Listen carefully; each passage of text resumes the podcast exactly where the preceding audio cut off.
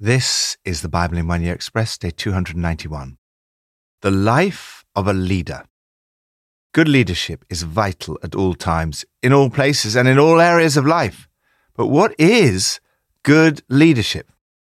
Leadership is a potent combination of strategy and character. But if you must be without one, be without the strategy. These are the words of General Norman Schwarzkopf, commander of the coalition forces in the Gulf War of nineteen ninety-one. Character is what really matters. It's the only thing that counts in the end. We make a distinction in our church between those in position of leadership and those on their way in.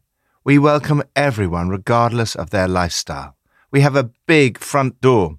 Everyone is welcome. The church is not a museum displaying perfect people. It's a hospital. In the traditional sense of the word, a place of hospitality and restoration. It's a place where the wounded, hurt, broken and injured find healing. It's a community of sinners. On the other hand, we do not put people in positions of leadership if their lifestyle is in direct contrast to the New Testament. Leadership is not only functional, but also involves a responsibility to live as an example to others. Leaders are models for the rest of the congregation. Of course, no one is perfect. You do not have to be perfect to be an example. However, we try to ensure that the lifestyle and character of our leaders is in line with the New Testament. From Psalm one nineteen. You are my portion, Lord. I have promised to obey your words. I have sought your face with all my heart. Be gracious to me according to your promise. I have considered my ways and have turned my steps to your statutes. I will hasten and not delay to obey your commands. Though the wicked bind me with ropes, I will not forget your law. At midnight, I rise to give you thanks for your righteous laws. I am a friend to all who fear you, to all who follow your precepts. The earth is filled with your love, Lord. Teach me your decrees. Worship leaders. The real test in these days, as John Wimber put it, will not be the writing and producing of new and great worship music. The real test will be the godliness and character of those who deliver it. The psalmist was a worship leader who walked in a close relationship with the Lord. Because you have satisfied me, God, I promise to do everything you say. The worship leader who has sought the face of the Lord with all their heart is in a position to lead the congregation in praise of God. The psalmist is really careful to keep to God's ways. I've considered my ways and have turned my steps to your statutes. Even in real difficulties, do not forget God's law. Though the wicked bind me with ropes, I will not forget your law. Inspiration sometimes comes in the middle of the night. I get up in the middle of the night to thank you. Your decisions are so right, so true. I can't wait till morning. It is vital to be part of a worshipping community. I'm a friend and companion to all who fear you, of those committed to living by your rules. Here is a worship leader who has a deep appreciation of God's love. The earth is filled with your love, O Lord. God's love for you should be right at the heart of your worship. Lord, I seek your face today with all my heart. Be gracious to me, just as you have promised. New Testament. From First Timothy three. Here is a trustworthy saying. Whoever aspires to be an overseer desires a noble task. Now the overseer is to be above reproach, faithful to his wife, temperate, self-controlled, respectable, hospitable, able to teach, not given to drunkenness, not violent, but gentle, not quarrelsome, not a lover of money. He must manage his own family well and see that his children obey him, and he must do so in a manner worthy of full respect. If anyone does not know how to manage his own family, how can he take care of God's church? He must not be a recent convert, or he may become conceited and fall under the same judgment as the devil. In the same way, deacons are to be worthy of respect, sincere, not indulging in much wine, and not pursuing dishonest gain. They must keep hold of the deep truths of the faith with a clear conscience. They must first be tested, and then, if there's nothing against them, let them serve as deacons. Those who have served well gain an excellent standing and great assurance in their faith in Christ Jesus. Beyond all question, the mystery from which true godliness springs is great. He appeared in the flesh, was vindicated by the Spirit, was seen by angels, was preached among the nations, was believed on in the world, and taken up in glory. Church leaders. In one sense of the word, every Christian is a leader. If leadership is about influence, all of us have influence at school, in the workplace, at home, and in community. But this passage is specifically about leadership in the church. The church should be like a home. It's God's household. Leading a church is like leading a big family. Paul asks how anyone can lead a church if they can't lead their own family.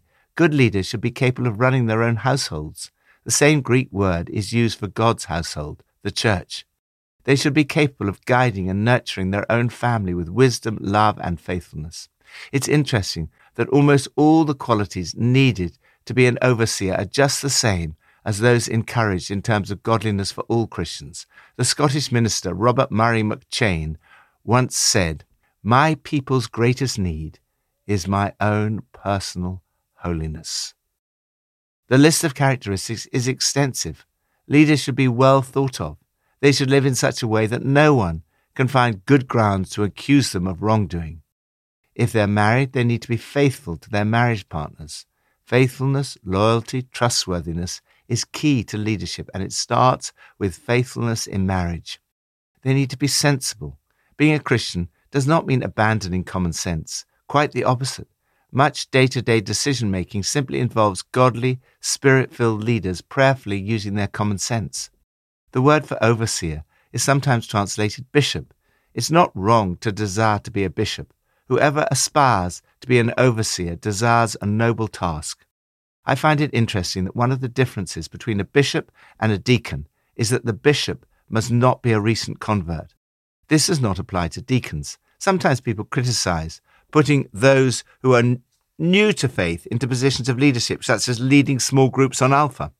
My reply always is that we're not asking them to be bishops, only to serve as hosts in an Alpha small group.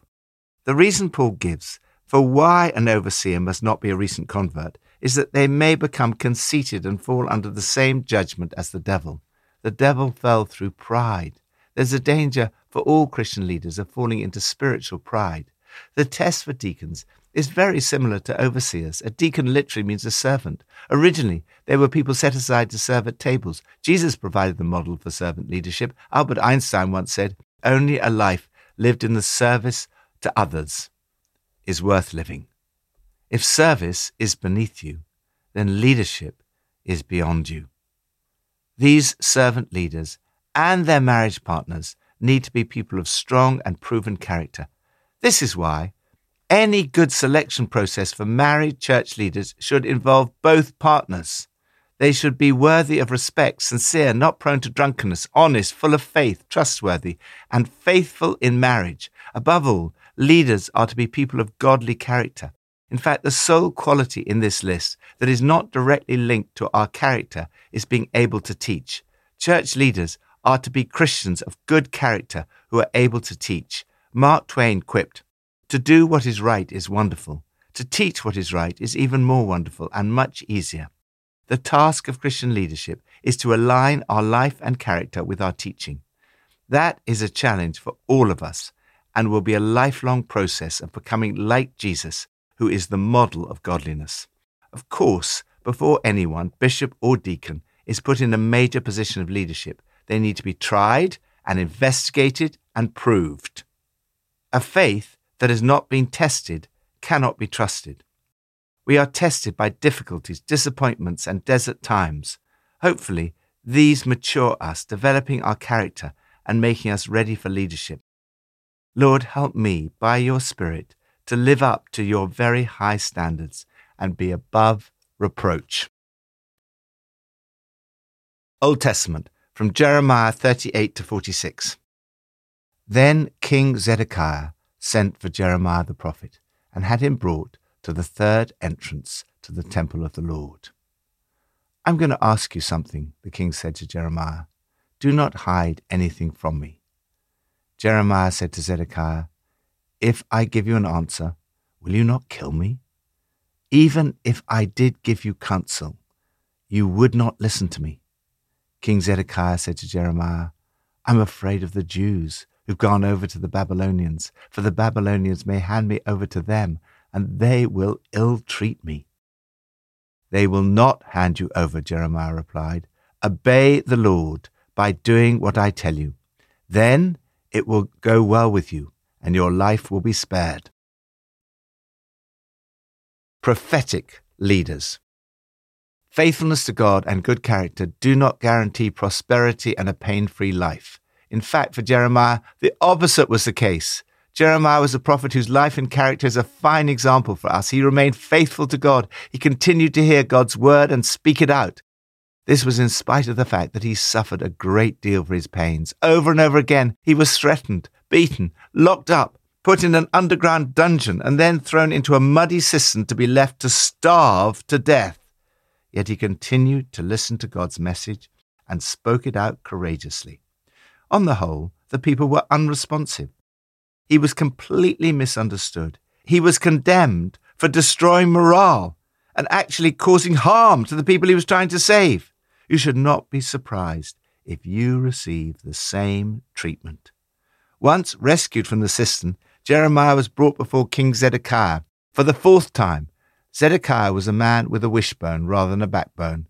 It was out of cowardice that Zedekiah disobeyed the law.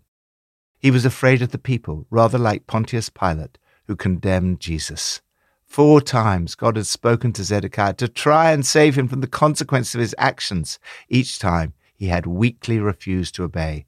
In chapter thirty-nine, we read of the consequences. Jeremiah is finally vindicated. Lord, please bless and strengthen the leaders of our churches today. May their lifestyles and characters inspire us all to lead good and fruitful lives. Pippa adds, First Timothy three verse eleven says, In the same way, wives are to be women worthy of respect, not malicious talkers, but temperate and trustworthy in everything. Now there's a challenge.